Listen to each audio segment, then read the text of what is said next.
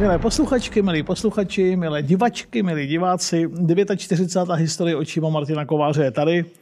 Dneska máme téma, které je tak trochu naprosto po mém soudu, a věřím, že i po soudu mého hosta, nespravedlivě opomíjené. Budeme si povídat na základě knížky, která se jmenuje Katolická církev v Československu v letech 45 až 48 a má bezvadný podtitul Katolíci mezi nacismem a komunismem, Lenin či Kristus. A budeme si o postavení eh, katolické církve, o peripetích eh, v jejím vývoji eh, a o všem, co s tím je spojené, povídat s předním českým historikem, absolventem Filozofické fakulty UK, který pracuje v Ústavu pro studium totalitních režimů. To byl taky spoluvydavatel téhle knížky spolu s Centrem pro studium demokracie a kultury. Tak tohle je naše dnešní téma. Pane doktore, vás moc vítám ve studiu. Dobrý den. Dobrý den a dobré ráno, pane profesore. Dobré ráno. Dnes točíme v pátek, vy si to poslechnete zítra ráno. Tak uh, pojďme na to. Uh, asi začneme, abychom to téma celé nějak uvedli. Uh, relativně stručně, či spěchat nemusíme. Postavení katolické církve za první republiky. Já když jsem položil tu otázku cvičně několika svým známým, kteří nejsou podotýkám historikové právníci, lidi z biznesu, mm. tak čtyři z těch deseti mi řekli, náš program je tábor. Ano, ano, ano. takže Masarykův, Masarykův výrok. Eh, takže na úvod poprosím katolická církev eh, za první republiky, na kterou bylo, aspoň tak, jak to vidím já v tomhle oboru, či, o, o, ohledu čiro, či like, eh, a teď to nehodnotím, jen to konstatuji, zpěvat na Habsburskou monarchii, na oportrunu a tak dál, ale to vy vysvětlíte. Hmm. Pan doktor Michal Per, právě začínáme postavení katolické církve za první republiky. Moc, moc děkuji. Víte, tu větu, kterou jste zmínil, tu Masarykovu, kterou pronesl, když se vracel, že náš program je tábor, tak ona byla vlastně velmi geniální v tom smyslu, že každý si z toho něco vzal a každý měl pocit, že ta věta je jeho a vlastně vyjadřovala toho na jedné straně obrovské nadšení, ale na druhé straně samozřejmě také i to, že ta společnost se stavěla velmi vyhraněně vůči katolické církvi. Protože církev byla vnímána jako opora Habsburské monarchie, opravdu opora Vídně, s kterou je zapotřebí prostě se radikálně vypořádat a zúčtovat. I, i, i ten termín reakční už se používal tehdy v souvislosti, nebo to je pozdější to je terminologie? Spíš, Jak to je? Už tehdy se, eh, se používal, eh, používali se takové termíny, jako že je, jsou to, že je to římská strana nebo římská skupina, papežanci. Cizáci? Klerikály. Ano, samozřejmě to bylo vnímáno bohužel i mnohými jako síla naprosto eh, státu, národu a společnosti nepřátelská pro svoje vazby k Habsburské monarchii a pro svoje vazby k Římu a že je zapotřebí se se ní radikálně vypořádat. Přitom lidovci byli jedna z důležitých státotvorných stran první republiky. To máte pravdu. Ono se toho vyvíjelo v průběhu doby. Konec konců lidovci v tom lednu 1919 vznikly jako určitá reakce právě na ty eh, ostré proticírkevní eh, boje a demonstrace a tyhle, všechny tyhle věci. A v průběhu existence první republiky se ten postoj měnil, protože architekti a tvůrci první republiky si uvědomovali, že oni tu církev eh, potřebují a že potřebují i katolíky, protože upřímně řečeno ta první republika měla více nepřátel nežli přátel. Eh, a lo, promiňte, že vám ano. do toho vstupuji. A lojální dobrý katolík je lojální dobrý, dobrý katolík. katolík. A ten se, ten se samozřejmě hodí, jak si. A, a takže, jak to, je to tak, jasně. A, tak v průběhu doby ty vztahy byly normalizovány. Mimo jiné i zásluhou právě monsignora Jana Šrámka a lidovců, kteří se stali na začátku 20.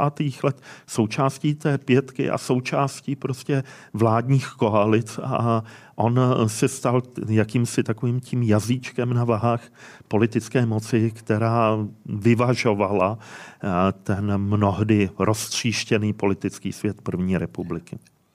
Za sebe bych dokonce řekl, že levice byla za první republiky poměrně silná a lidovci patří k těm, kteří vyvažovali tu politickou strukturu první republiky. Mohu vás poprosit, jsou i tady posluchači, kteří se nezajímají až čas tolik o první republiku, rádi si to poslechnou. Pětka, vy jste použil tenhle termín. Aha, to bylo uh, vlastně pět politických stran, které tvořily uh, na začátku 20. let vládní, vládní koalici, a který vytvořili jakýsi poradní, poradní eh, orgán, který rozhodoval o všech sporných záležitostech. Mimochodem, jakýsi takový počátek vzniku pětky vzniknul vlastně tak, že Jan Šrámek tím, že byl z Moravy, tak on, když cestoval vlakem na Moravu, tak měl ve zvyku ho večeřet na Wilsonově nádraží a k té večeři měl tendenci si vždycky zvát nějaké kolegy. Jako. A vlastně to tak trochu stálo u počátku právě téhle z té pětky, kdy se začali pánové, pánové scházet. Samozřejmě, že ta cesta eh, navzájem, než se trochu, jak se říká lidově řečeno, oťukali, tak trošku díl trvala. Konec konců takový švehla eh, varoval sociální demokraty, aby si dali pozor, protože říkal, až sem ten černopodelník vejde, tak už se ho nezbavíme. Jako. Takže i takovéhle, Co pak švehla? Eh, takovéhle hlasy. Ale eh, se švehlou se potom Šrámek zpřátelil a ta kooperace byla dobrá a někteří mladší ministři si pak vzpomínali, že když na předsednictvo ministerské rady byl dostatek černé kávy a dostatek vína, takže dva politici budou k neutahání. A to byl Švehla, který konzumoval obrovské množství a ono uh-huh. to tak trochu stálo i zdraví a život právě černé kávy a Šrámek měl hrát červené víno, takže věděli, že tito pánové, když budou mít dostatek těchto, eh, těchto nápojů, takže, eh, takže nikdo nikdo nemá šanci je jaksi unavit a, a v politice a přehádat. a zmoct je. Hm. Jak když jsem avizoval, jak si píšeme s pravidelnými posluchači tohle pořadu, eh, když jsem to avizoval, tak jeden z nich se mě poprosil o otázku, jak pevné bylo spojení mezi politickou stranou uh-huh. reálně a katolickou církví v, Česk- v, Česko- v meziválečném Československu. Tak v tom meziválečném Československu to spojení bylo ještě poměrně velmi, velmi pevné. Samozřejmě že to neznamenalo automaticky, že co řekli biskupové, eh, to ta politická strana udělala. To, to je taková ta trochu naivní představa tak, o tak, tom, tak. že jak, jak, jak pardon, černoprdelník, který biskup případně řekne, tak se udělá, že jo? Takhle to ano, není. Takhle to, takhle to není a konec konců, když třeba vypukla v polovině 20. let ta Marmadžiho aféra, eh, tak někteří biskupové chtěli, aby lidovci odešli z vlády. A tehdy Šrámek, jak si rezolutně řekl, eh, eh, biskupové v této věci nerozhodují, ale rozhodujeme v této věci my. Jako. Šéf strany, politika, strana. Ano. Hmm. Tak eh, to asi k první republice by mimochodem, pokud se chtějí posluchači dovědět něco o nejenom eh, katolické církvi, ale o eh, konci první republiky, obecně o lidovcích a o, hlavně o třetí republice, tam je o tom si budeme za chvilku povídat, tak vám tuhle knížku Ústr fakt doporučuju. Uh, jakkoliv se by třeba někomu se to mohlo být překvapivé, tak já jsem, i když mi pan ředitel Láďa Kudr dal, tak já si ji přečetl jedním dechem. Eh, panu, panu doktorovi moc děkuju. Je to, obrovská, je to obrovský penzum jako strašně jako slušného historického řemesla. Tak uh, jo, to, to byla ta inspirace pro, pro dnešek. A taky proto mimochodem, že jste si někteří psali od nějaká témata spojená třeba s katolickou církví, s protestanty, tak dneska se nám to díky laskavosti pana doktora plní. Uh, jsme ve finále první republiky Eh, vaše první pod, podkapitola se jmenuje Cesta do Mnichova a druhá republika. Tak teď vás poprosím o druhou republiku eh, obecně mm-hmm. a zvlášť jako je vztahu ke katolické církvi, pane doktore. Mm-hmm, mm-hmm. Tak eh, samozřejmě ten Mnichov představoval pro společnost obrovský, obrovský zděšení a obrovský šok ta společnost, která se vnitřně připravovala na to, že bude bojovat o existenci státu. Pořád ještě 20 let, sotva 20 let staré republiky, kterou, se kterou strostli ti lidi. Přesně, přesně tak. Tak Oni najednou eh, jsou postaveni před situaci, že se vydává území v podstatě bez jediného výstřelu, eh, že se stahuje, Československo přichází o třetinu území, se svými požadavky přicházejí paradoxně samozřejmě i Poláci, kus území chtějí i Maďaři. A to samozřejmě na té, v té společnosti zanechává obrovskou stopu. A lidé se ptají, jak je to možné, kdo za to může, že k něčemu podobnému, k něčemu tak strašlivému došlo, protože najednou i to vnitrozemí je plné, plné uprchlíků, kteří utíkají z pohraničí, ať už Čechů nebo, nebo Židů, anebo také i Němců, řada německých sociálních demokratů. Mimochodem nezapomínejme na ně, děkuju. Eh, tak eh, ti právě eh, jak si plní vnitrozemí a lidé si říkají, kdo to má na svědomí. A ta odpověď se hledá samozřejmě velmi těžko. Já jsem si, promiňte, ano. já jsem si naposledy povídal s panem režisérem Jiřím Svobodou. Mm-hmm. A bavili jsme se taky o filmu Svět nic neví. Mm-hmm. Z podzimu 38. roku o první republice. A já jsem se ho ptal, neměl jste třeba někdy chuť, pane profesore, udělat uh, taky film o otcu? Na takový říkal, neměl. Mm-hmm. Protože moje maminka byla svědkem toho divokého podzimu v českém pohraničí mm-hmm. v 38. roce. A, a moje, ty, ty první historické příběhy, co já jsem, ta moje Adamnéza rodina, je právě o tom, co vy teď říkáte. Tak jenom pro posluchače ta spojka, co bylo před 14 dny, pokud se neslyšeli, a to, o čem teď mluví pan doktor Pér. Děkuji. Každopádně to hledání vyníka se pak soustředovalo bohužel na takové postavy, jako byl Karel Čapek, a nebo také Jasně. Edvard Beneš a celá řada dalších, dalších postav. A zároveň měli lidé pocit, že mají teďka příležitost budovat novou, malá, ale naše, novou druhou Československou republiku. A tady jsme svědky různých představ. Ona, ta druhá republika trvala jenom půl roku, takže eh, řada věcí zůstala, zůstala jenom, jenom na papíře. A, a vůbec nebyla, nebyla zrealizována, byla, jenom se o tom uvažovalo. A samozřejmě tehdy eh, někteří katolíci, kteří eh, před Mnichovem 38 ve své většině vystupovali velmi, velmi prodemokraticky, pro obranu Československé republiky, eh, tak měli pocit, že by bylo dobré tu druhou republiku trochu více pokatoličtit. A to samozřejmě mm, vyvolávalo nejrůznější vášně a spory, ale většina z toho samozřejmě opravdu zůstala jenom v rovině čistých úvah a, a diskuzí. A eh, ta druhá republika během toho půl roku v podstatě nestihla vůbec nic. Mm. A při, je jaro, 19, těsně před nástupem jara, je jaro 1939, přišel protektorát. Uh, jak se stavěly církevní špičky uh, k protektorátu, k německému okupačnímu režimu? Tak, Když jdeme z jejich pohledu, pak se podíváme na tu německou represi. Ano, ano, ano. Tak z pohledu třeba tehdy především pražského arcibiskupa a kardinála Kašpara, to bylo jednoznačně, jednoznačně prostě odmítavé eh, a projevovalo se to nadějí, vírou v to, eh, že tohle je chvilková záležitost, která dříve nebo později skončí.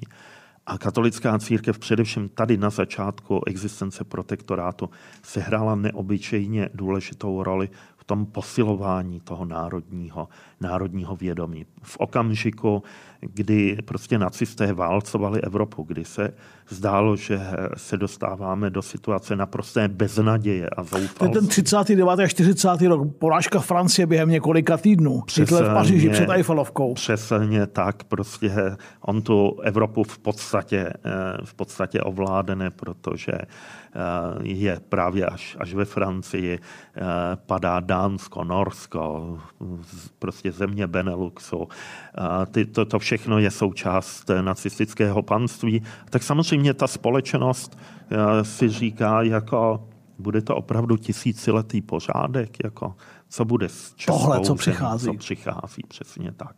A tady katolická církev prostřednictvím organizování poutí eh, a různých setkání, Konec konců obrovská akce byla ku příkladu slavnostní pochování ostatků Karla Hinka Máchy na pražském tady Vyšehradském hřbitově. Stejně tak jako kázání Bohumila Staška u svatého Vavřinečka v Domažlicích a mm, poutě na Řípu a mohli bychom... Když jste třeba řadu. zmiňoval ty stakonice, tak to, jsou, to mám tam kamarády v rodinách, mm. na to vzpomínali potom velmi dlouho, jako na něco, co, je, co jim pomáhalo vydržet to. Eh, ta pouť u svatého Vavřinečka byla obrovská, když si eh, představíte, že do Domažlic a okolí eh, najednou vlastně přijelo na 100 tisíc lidí, tak to si vůbec neumíme jak si v tehdejší době 100 tisíc tehdejší, v tehdejší době. A pravdou je, že Bohumila Staška jeho kázání, když eh, se ptal v tom kázání, co slíbíte matce své české eh, a odpovídal, že jí musíme slíbit a přísahat, eh, že se pokusíme prostě dostat českou společnost na onen stupeň dřívější slávy a rozkvětu, tak samozřejmě tohle kázání ho potom stálo šest let v koncentračním táboře. Hmm. Po zabití Heidricha v době tzv. Heidrichiády pak prokázala spousta duchovních neobyčejnou statečnost a všichni, kteří měli tendenci říkat, ta církev není česká, ta patří Římu, Vatikánu, etc., tak eh, tohle je jeden z příkladů, jak strašně se ti lidi spletli osudově.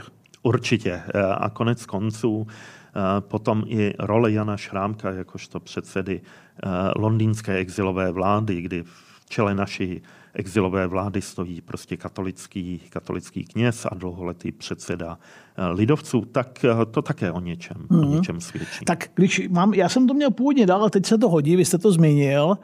Eh, jak na to přišlo, že se stal Jan Šrámek? Eh, od 40. do 45. roku byl předsedou exilové vlády v Londýně, tedy v čele instituce, organizace, instituce, která usilovala obnovení prvorepublikového Československa. Mm-hmm. To, byl, to byl jeho vrchol jeho politické kariéry. Tak jak, jak se to stalo, pane doktore? Tak stalo se to tak, že vlastně bylo velmi těžké sjednotit náš zahraniční odboj. Jako vždycky. Protože že máme ten problém a řešilo se samozřejmě, kdo bude eh, hlava toho odboje, protože Edvard Beneš se nabízel, ale samozřejmě řada, ať už vojáků, nebo diplomatů, nebo politiků, měli pocit, že právě oni musí být tou hlavou, hlavou odboje. A e, když Edvard Beneš vlastně se tvořil národní výbor, který předcházel exilové vládě, tak si uvědomoval, že pro francouzskou tehdejší politiku je stále svým způsobem nepřijatelným. Je jakýmsi červeným hadrem, protože musíme si uvědomit, že v tom roce 39 je pořád u moci prostě Daladie, který ano. podepsal ano. prostě Mnichov. Mnichov a Mnichovskou dohodu.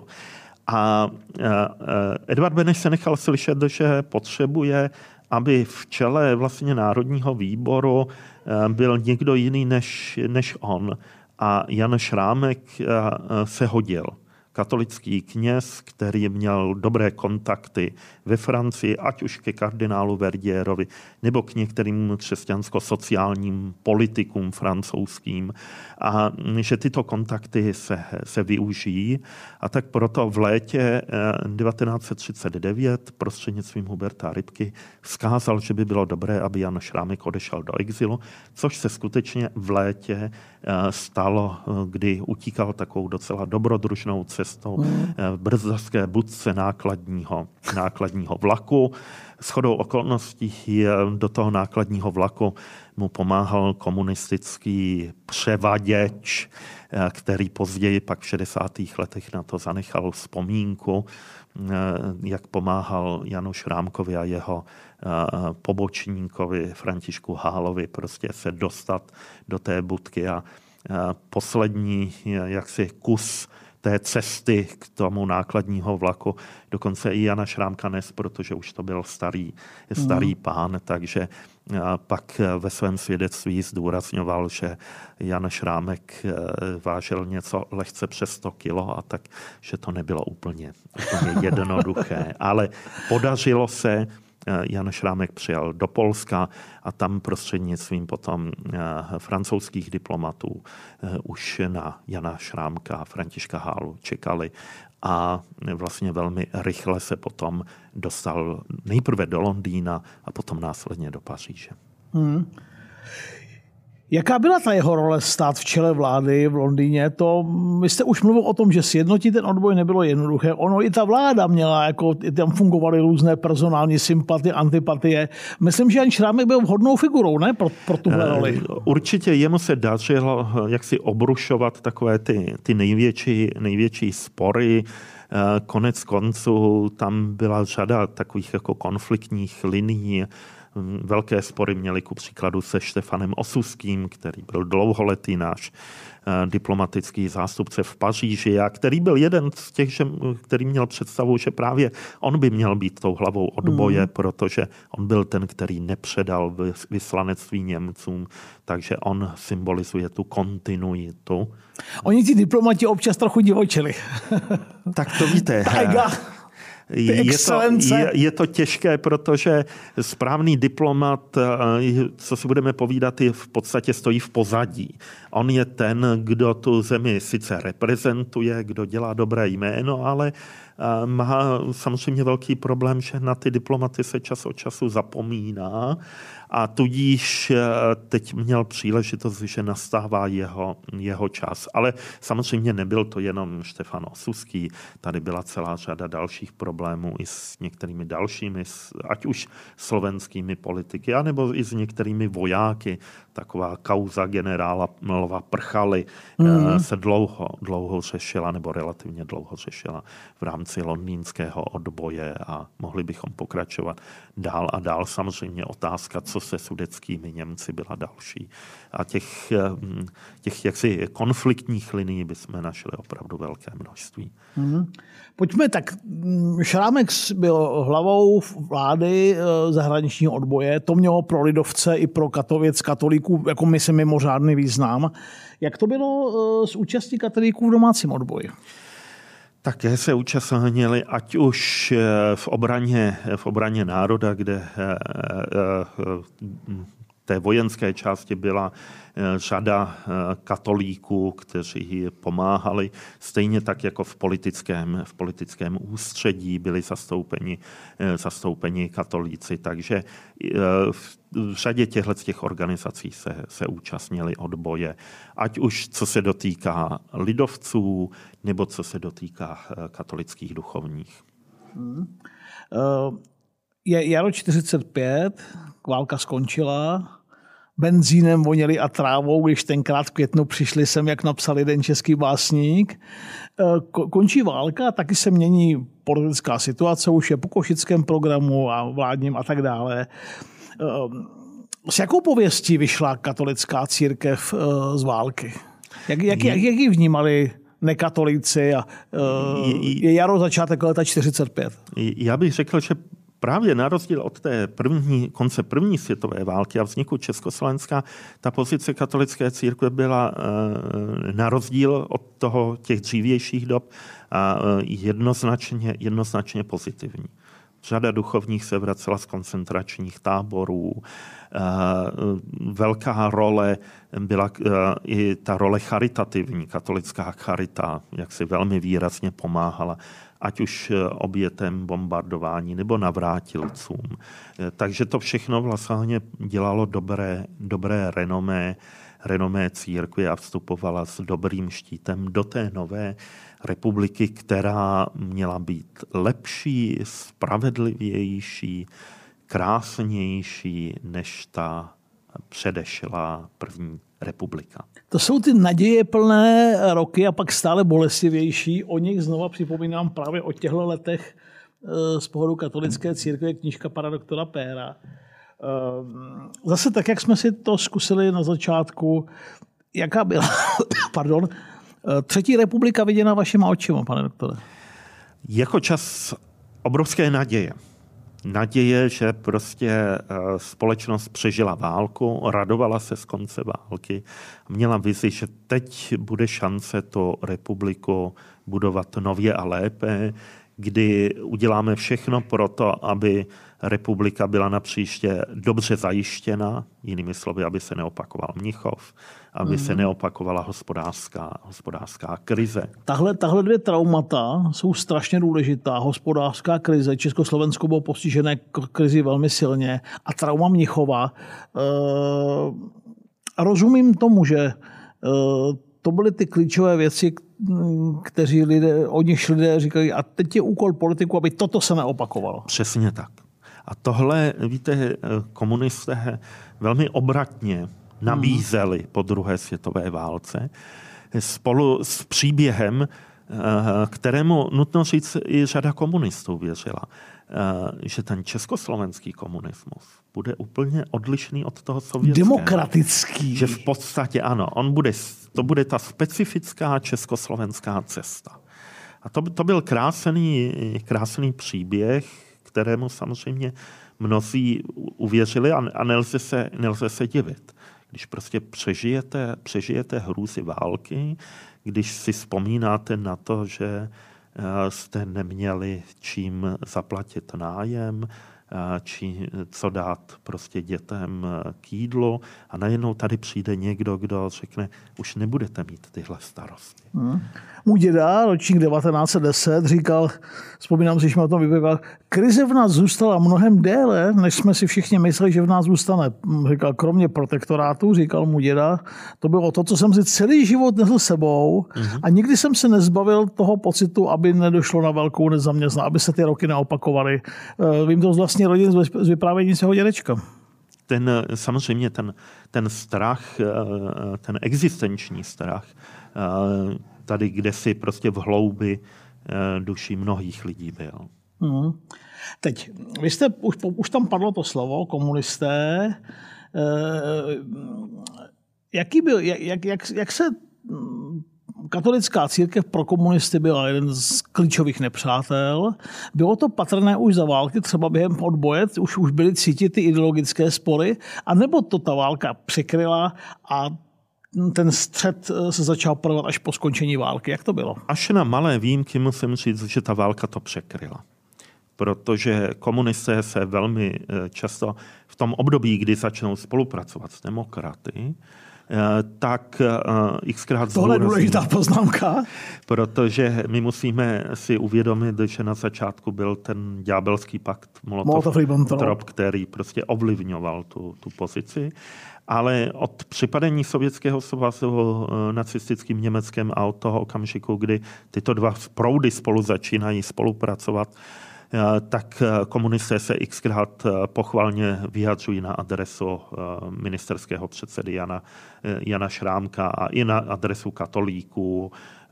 Ku příkladu takový Václav Kopecký se nechá slyšet, že katolické fary se dobře drží v časech protektorátních a mm. takovýchhle výroků bychom našeli jaksi i více. Tak řekl bych zvlášť od Václava Kopeckého. no, ale eh, eh, na druhé straně pravdou je, že pak po osvobození jsme svědky toho, že si eh, čím dál tím více uvědomují tu názorovou rozlišnost, rozdílnost a že tady komunisté jaksi přemýšlejí, jaká má být jejich politika vůči katolíkům. Ať už na té politické úrovni, to je vůči Šrámkovi a lidovcům, a nebo v té společenské úrovni eh, vůči katolické církvi, jakožto instituci, ke které se stále hlásí téměř 80 Právě, obyvatelstva. Ne, nezapomínejme na to. Jo. A tady eh, na jedné straně je ten ideologický, řeknu, až takový, jsme mohli říct, jaksi Eh, komunisticko-dogmatický eh, přístup, který, eh, který říká katolická církev, jsou, jsou prostě jednoznačně naši, naše nepřátelé. Vzpomeňme na některé citované Marxovy výroky. Ovšem na druhé straně potom určitá skupina komunistů říká, ale my musíme opatrně. A ta jakási opatrnost ještě v tom období 45-48 se objevuje, ale zároveň už tady dochází ke snaze omezit eh, církevní školství, eh, v podstatě eh, omezovat majetkové záležitosti katolické církve a řadu dalších případů bychom našli. Hmm. Vy máte, první kapitola je o okupaci, o válce a druhá kapitola té vaší knižky se jmenuje Poválečná renesance katolického života v Československu. Vy jste leco k tomu i řekl, Píšete tu třeba o kauze katolická média Třetí republiky. Povězte mm-hmm. o tom posluchačům něco. Ještě jednou pro posluchače. Kauza katolická média Třetí republiky. Pan doktor Per. Tak eh, samozřejmě tehdejší doba byla naprosto odlišná od dnešní, protože tehdy stále noviny hrály zásadní, eh, zásadní roli v informování.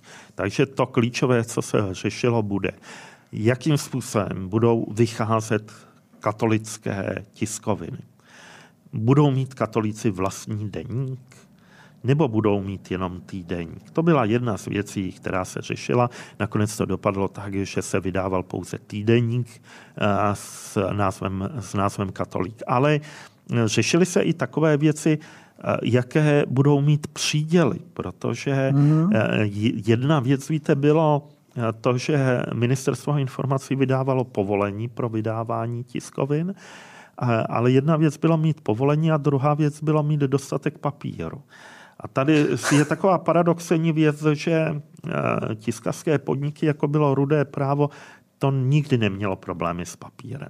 Ale eh, lidovci a zvlášť jejich periodikum jako byl vývoj a obzory, které byly spojeny s takovými postavami, jako byl Pavel Tigrit a Ivo Ducháček a Bohdan mm. Chudoba a ze začátku také ještě Helena Koželuhová, tak eh, ty měli tak říkajíc permanentně problém s papírem. I když to bylo velmi oblíbené periodikum, které si lidé četli, tak mm, vždycky ty problémy, jak si v papíru bylo. Tak to byla rovina těch eh, novin. A pak bych ještě zmínil rovinu eh, rozhlasového vysílání, kdy eh, katolická církev počítala, že bude mít možnost jak si promlouvat i prostřednictvím Eh, rozhlasového, rozhlasového vysílání. Což byl, to si dneska posluchači málo uvědomují, specifický fenomen, strašně důležitý.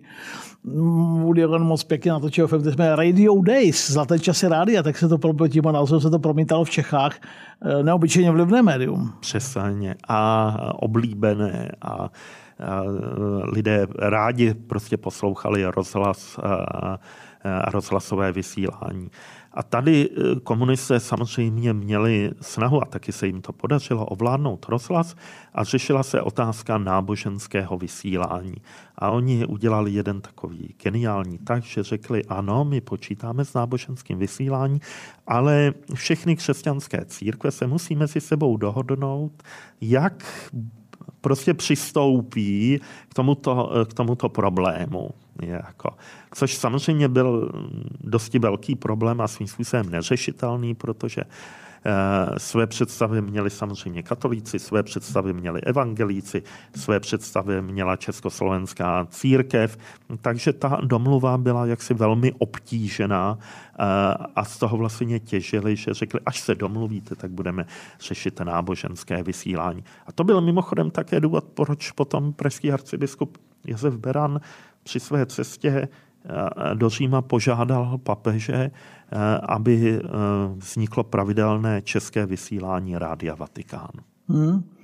Vy jste vzpomínal za války, že důležitou roli hrály pouti, různé církevní svátky. Pokračovala tahle tradice i po válce? Obzvlášť v 45. ty poutě eh, byly naprosto obrovské a manifestační, kdy se lidé tam vyjadřovali tu, tu, tu radost. Přežili jsme. Jak vyšel svatý Václav z té války? Nacisti se pokusili s tím symbolem pracovat, proto se vás na to ptám.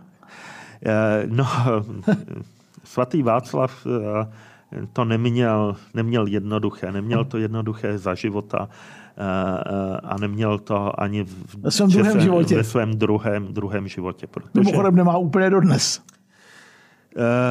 Já k tomu, k té vaší otázce mohu říct tolik, že Němci si byli vědomi toho významu svatého mm. Václava jako hlavního patrona české země a byla snaha mm, ze strany nacistů eh, svatého Václava prezentovat jako toho, kdo spolupracuje s Němci.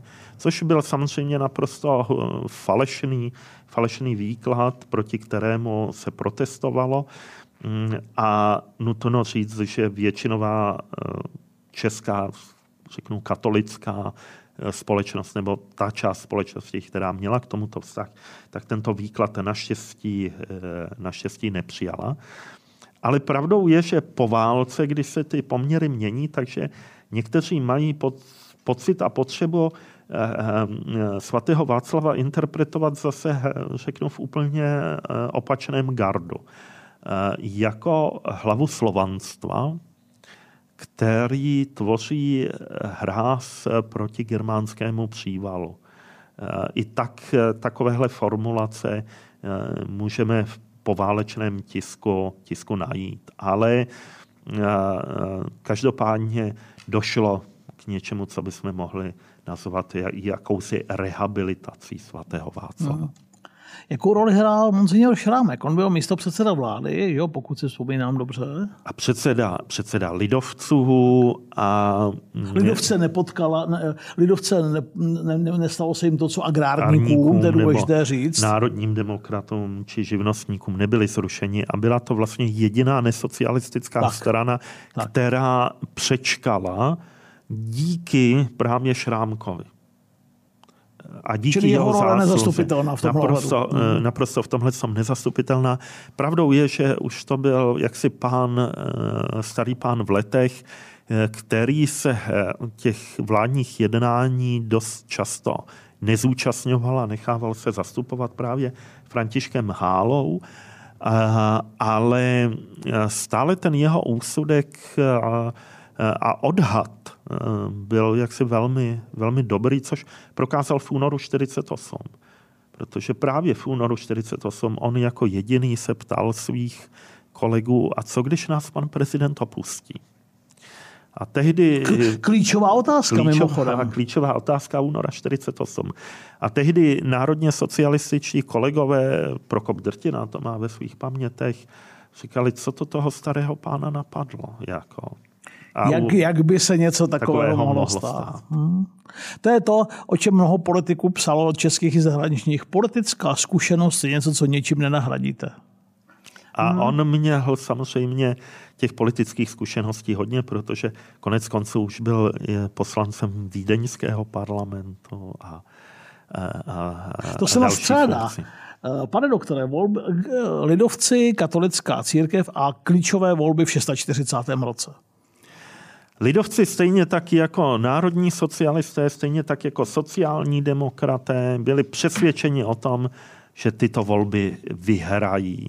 Konec konců to, že tak souhlasili se zákazem pravicových a středových stran, mm, bylo jaksi naprosto logické v tom, že si říkali, zbavíme se nepříjemné konkurence. A kdo jiný by měl ty hlasy získat, získat než my? Než, Nebo přesně, alespoň jejich velkou část. Přesně, přesně tak, ale Eh, k tomu samozřejmě, a to bylo obrovské rozčarování, eh, k tomu nedošlo eh, protože ti, kdo zvítězili, tak, tak byli komunisté. Ale samozřejmě lidovci získali v těch českých zemích, protože oni tehdy působili pouze v českých zemích, tak v těch českých zemích získali 20% těch řeknu, českých a moravských, moravských hlasů, což byl to věru není málo. nejskvělejší výsledek v dějinách eh, této politické strany.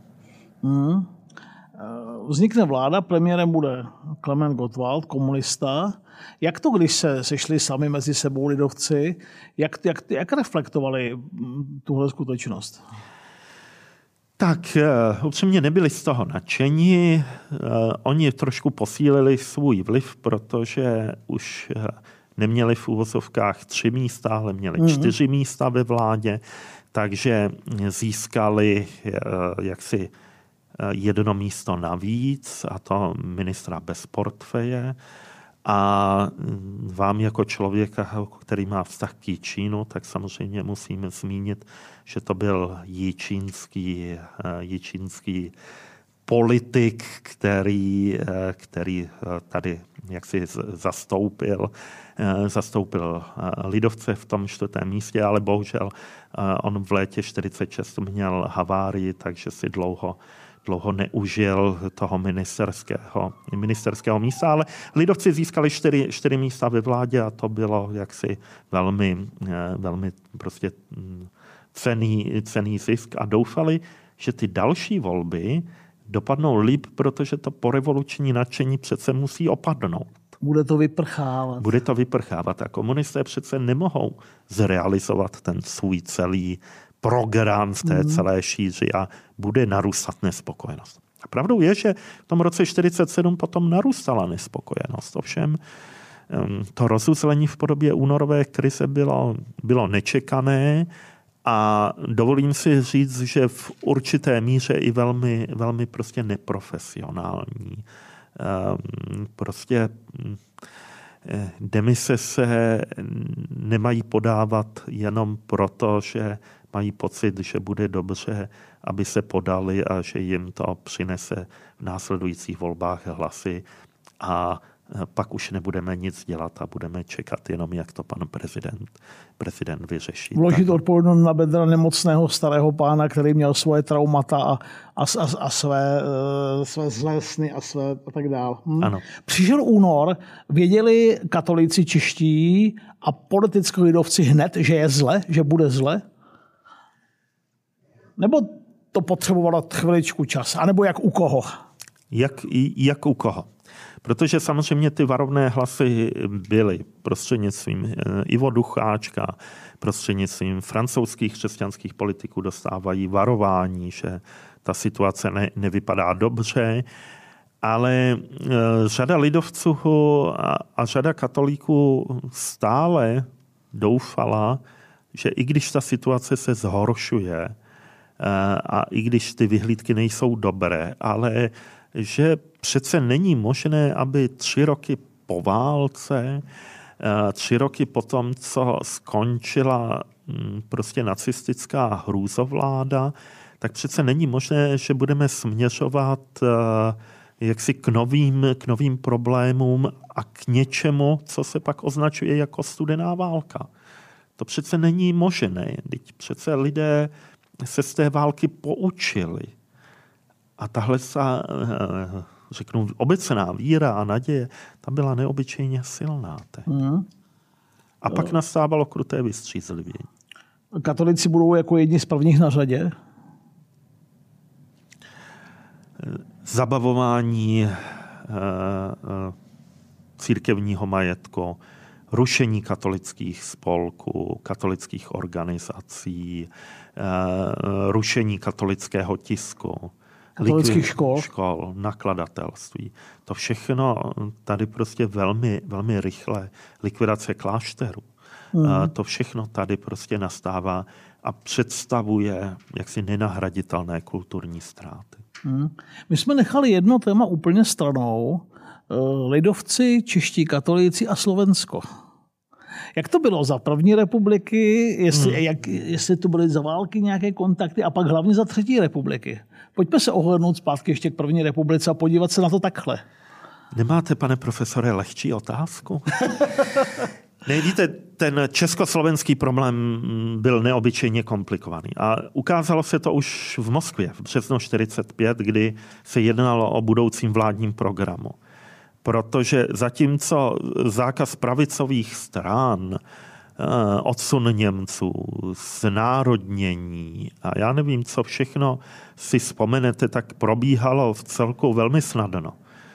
Tak eh, jeden jediný okamžik, kdy se zdálo, že ty jednání na půdě eh, našeho velvyslanectví v Moskvě zkrachují, byla právě otázka, jaké budou vztahy mezi Čechy a Slováky.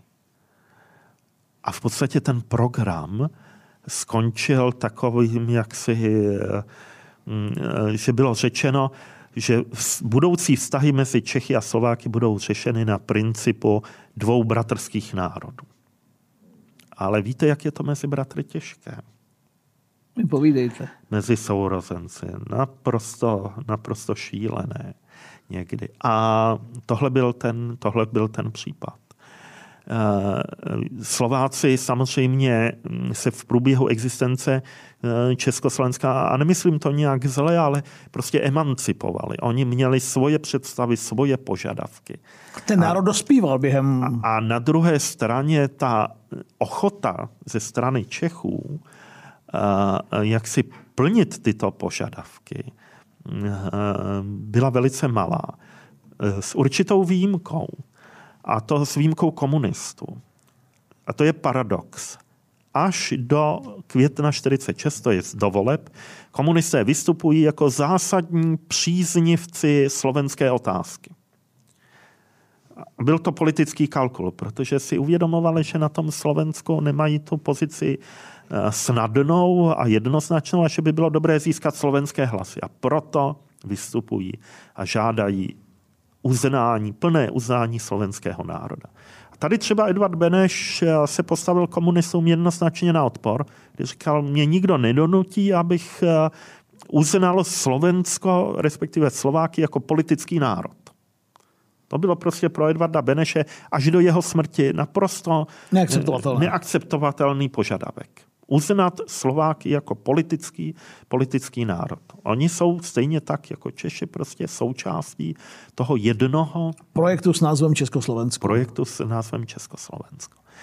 A to, to byl samozřejmě obrovský problém, který se pak přenášel i do té roviny vztahu lidovci versus Slovenská demokratická strana. Pro posluchače nezapomně, že demokratická strana vyhrála na Slovensku volby v 640. roce. Získala více jak 60%. A to mimochodem díky tomu, že slovenští demokraté získali podporu za prvé katolické církve, která na Slovensku hrála velmi důležitou, důležitou roli, ale také i toho, že byli schopni slovenští katolici a evangelíci se domluvit o jakémsi, řekněme, rozdělení eh, vlivu v rámci demokratické strany. A v ten okamžik eh, demokratická strana byla přijatelná jak pro katolíky, tak pro evangelíky. No a výsledek byl 61% odevzdaných hlasů, eh, z těch slovenských hlasů. To byl obrovský úspěch. Platilo na Slovensku mnohem víc než v Čechách, že jak řekne duchovní, tak bude? Víc asi ano. Víc, víc ano. Víc ano. Ten vliv eh, prostě katolických duchovních a eh, to bylo zajímavé, když potom eh, komunisté analyzovali volební výsledky, tak vytvořili dokonce i na úrovni československé vlády vyšetřovací v úvozovkách skupinu, která měla jaksi připravit zprávu, analýzu voleb, proč jak si demokraté tak drtivě vyhráli. No a výsledkem bylo konstatování, mimo jiné je to proto, že katolická církev podpořila slovenské, slovenské demokraty. Mm. Konec konců, eh, když se podíváme třeba do takové situace poválečné Itálie, tak tam to bylo eh, velmi, velmi podobné, protože tam eh, italští komunisté, kteří měli velmi silnou pozici, tak jeden z důvodů, proč, řekněme, prohráli nebo ztratili vliv, bylo, že italská katolická církev porušila vlastně svoji neutralitu. A vyjádřila se, řeknu, velmi kriticky vůči, vůči komunistickému hnutí, což bylo naprosto, naprosto logické, ale, ale, ale vystoupili radikálně. Hmm. Pojďme na závěr, protože se blížíme ke konci, máme za sebou téměř 50 minut. Eh, osud Jana Šrámka byl vlastně, byl, ten konec byl smutný a byl vlastně příznačný pro tu dobu, která přicházela. Pojďme si nakonec říct, jak to bylo s jeho životními osudy po únoru. On se pokusil v březnu o útěk.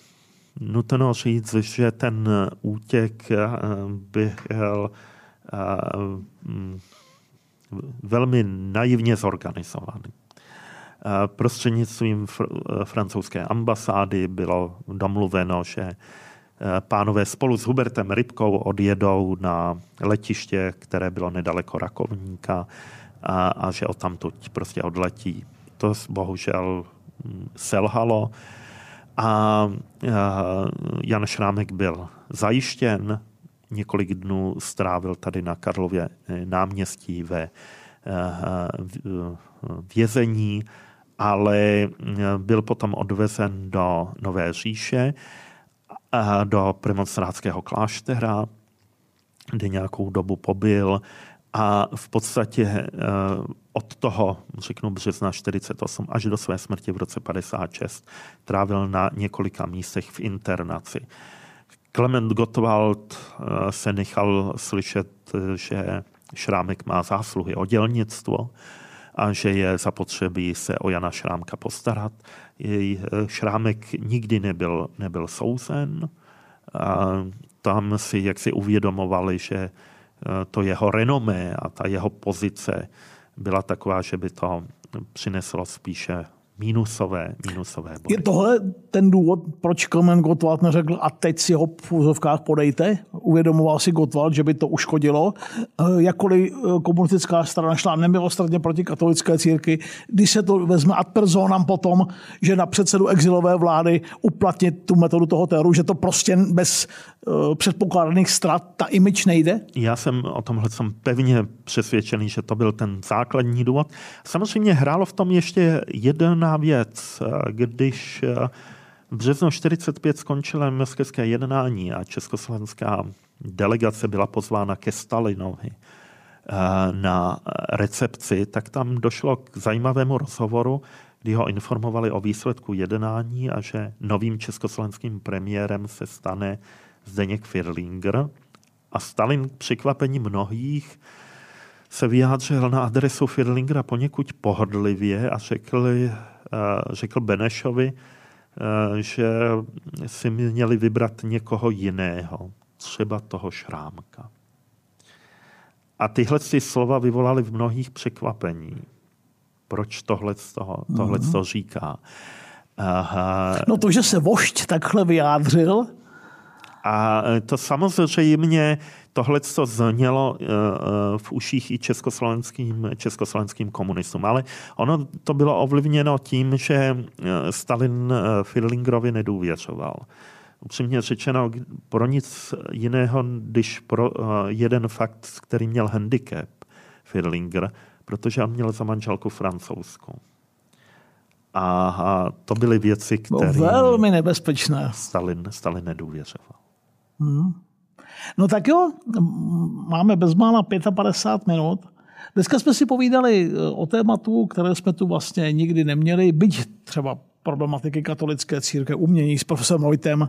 Honzo, děkuji a zdravíme tě. Eh, tak s Honzo jsme už tohle téma, my jsme si povídali o baroku, tak jsme se ho vlastně dotýkali. Ale pokud je o moderní dějiny, tak jsme ho tu dnes měli poprvé. Pane doktore, moc vám děkuji, pro mě to bylo strašně zajímavé, věřím, že i posluchači. Děkuji, že jsi udělal čas a přeju vám hezké léto. za pozvání. Vám i posluchačům taky přeju Mějte se pěkně, příštích IM historie očima bude 50. jubilejní. Téma vám jako obvykle neřeknu, i když už ho máme předjednané. Byť ještě maličko záleží na tom, jak se nám předpokládaný host, v jakém zdravotním stavu se nám vrátil ze zahraničí, kam v téhle době vždycky jezdí. Eh, tak si to necháme jako překvapení. Mějte se pěkně a já vám ještě jednou děkuji. Děkuji. Naschledanou.